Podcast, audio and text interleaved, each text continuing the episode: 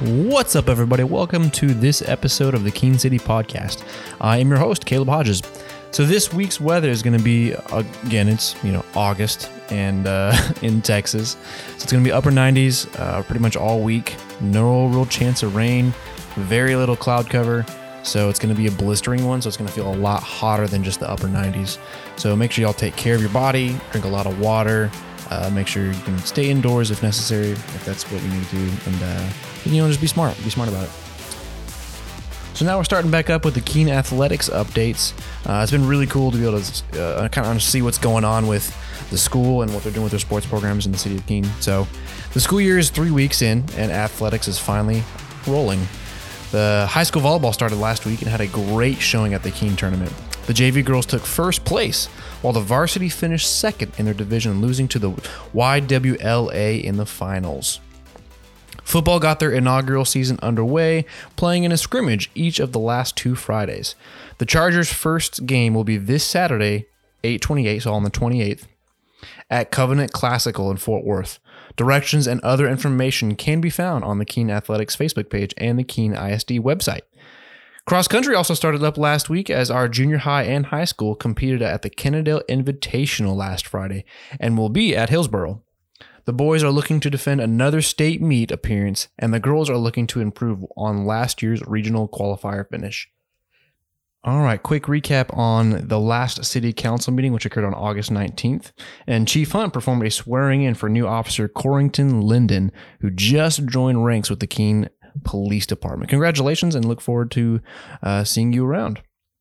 So, a presentation was given to council regarding employee health insurance proposed for the fiscal year 2021 and 2022. Coverage was quoted at 100% for employees and 70% for dependents. And there was a discussion about this. So, if you need more information on that, you can find that on the website.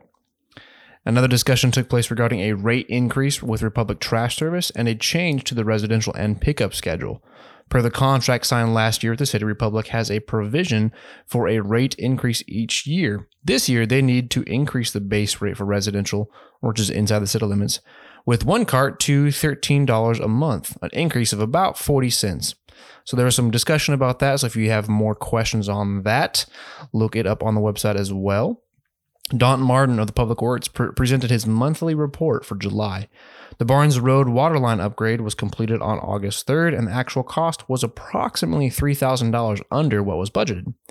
In the industrial park, the Texas Pocket Springs addition to, is underway, with a second building being erected. About a million more gallons of water was purchased from the JCSUD in July compared to June due to water leaks. There were 187 potholes repaired on multiple streets throughout the city, as well as five large utility patches, and that was off of Fairview Easters and Heather Lane. And then a yield uh, dead end sign was replaced on Honeysuckle. Chief Hunt also uh, presented his monthly report, which there were 28 reports, four arrests, 99 traffic violations, and seven traffic crashes. For animal control, there were 48 total calls, three animals temporarily held at shelter, and two released to owner. He presented a crash data throughout the uh, through June thir- through June 30th that highlighted areas of town most impacted, and then nine crashes occurred at the intersection of Old Betsy and Catherine Rains Road. During Chief Hunt's report, a citizen asked questions regarding the police protection at Keene ISD during drop offs and pickups. Chief Hunt says it is high priority to him to have an officer there for an hour in the morning and an hour in the afternoon. And then if there's more, if you want more uh, questions or you want to read a little bit more about what took place, check again, check the website. And then Councilman Parrish made a request to place on a future agenda a discussion and action to add no parking signs on Eastern Street allow, along the yellow curved area cited by the citizen to aid in congestion and student safety, which is in front of the middle school. The city manager said he could place it on the agenda for October since council will be busy the next couple of months wrapping up the already scheduled budget and tax hearings. And then the next special budget meeting for a budget workshop is on August 26, 2021. And the next regular scheduled council meeting will be September 2nd, 2021. All right, regarding this budget workshop, um, the 26th, August 26th at 6 p.m. at City Hall, there will be the first public hearing on the city propo- on the city proposed budget for the coming year, and then a second one on September 2nd. This budget that is being proposed will raise more total property taxes than last year's budget by about 7.73%, and of that amount, $12,000 109 is tax revenue from new property added to the tax roll. So the new the public is encouraged to review the city's proposed budget on the city and then go to these meetings so that we so that you guys can uh, be involved in what's happening within the city. That is it for this week's episode. Y'all be smart, be safe, don't be dumb. Get to know your neighbor, and uh, y'all have a great and wonderful week. Bye.